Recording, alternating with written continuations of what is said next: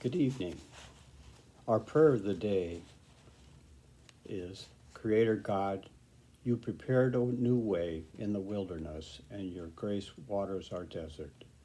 Open our hearts to be transformed by the new thing you are doing, that our lives may proclaim the extravagance of your love, given to all through your Son, Jesus Christ, our Savior and Lord, who lives and reigns with you and the Holy Spirit one God, now and forever. Amen. The first reading will be from Psalm uh, 126. When the Lord restored the fortunes of Zion, we were like those who dream. Then our mouth was filled with laughter, and our tongue with shouts of joy. Then it was said among the nations, The Lord has done great things for them.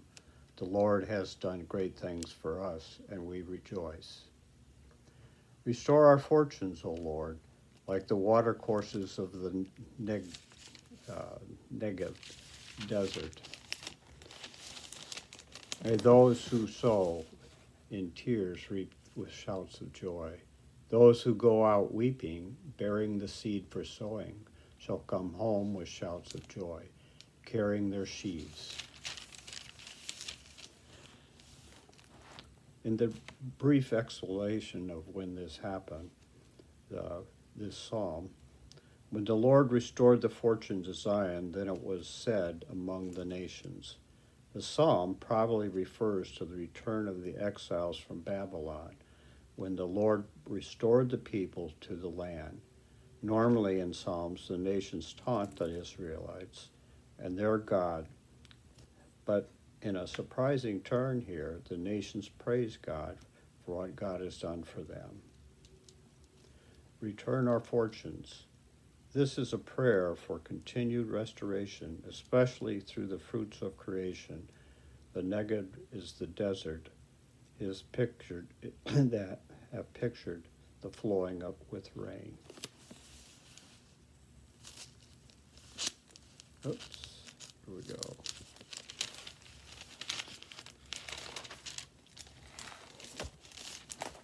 So hopefully, in our lives, in uh, good and bad, we'll always be able to have the restoration of the Lord to pull us through. The next reading is from John. Mary anoints Jesus. The gospel anointed Jesus' feet. The Gospel of John, along with Matthew, Mark, connects the Jesus anointing with his death with spices and precious ointments were used to prepare the bodies for the dead. Luke, however, uses the episode to focus on forgiveness. In John's Gospel, Mary acts, Mary's act of discipleship is contrasted with Judas, the disciple who will betray Judas. Jesus. Mary anointing of Jesus' feet looks forward to Jesus' washing of the disciples' feet and the highlights the meaning of the true discipleship. What do you think it means to be a disciple for Jesus? All right. Chapter 12. Six days before the Passover, Jesus came to Bethany and the house of Lazarus whom he had raised from the dead. There they gave a dinner for him. Martha served, and Lazarus was one of the uh, was one of those at the table.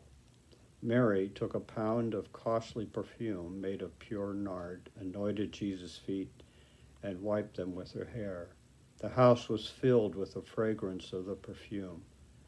But Judas Iscariot, the one of his disciples, the one who was about to betray him, said, Why was this perfume not sold for 300 denarii and the money given to the poor? He was he said this not because he cared about the poor, but because he was a thief. He kept the common purse and used used to steal what was put into it. Jesus said, Leave her alone. She bought it so that she might keep it for the day of my burial. You always have the poor with you, but you do not always have me.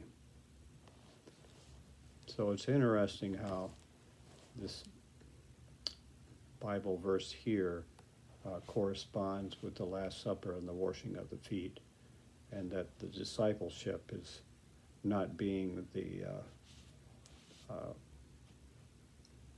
is one of service, of giving yourself to to other people, to giving yourself to God, not in worldly things. So, may you have a great uh, day, and may God be with you at all times. Thank you. Good night.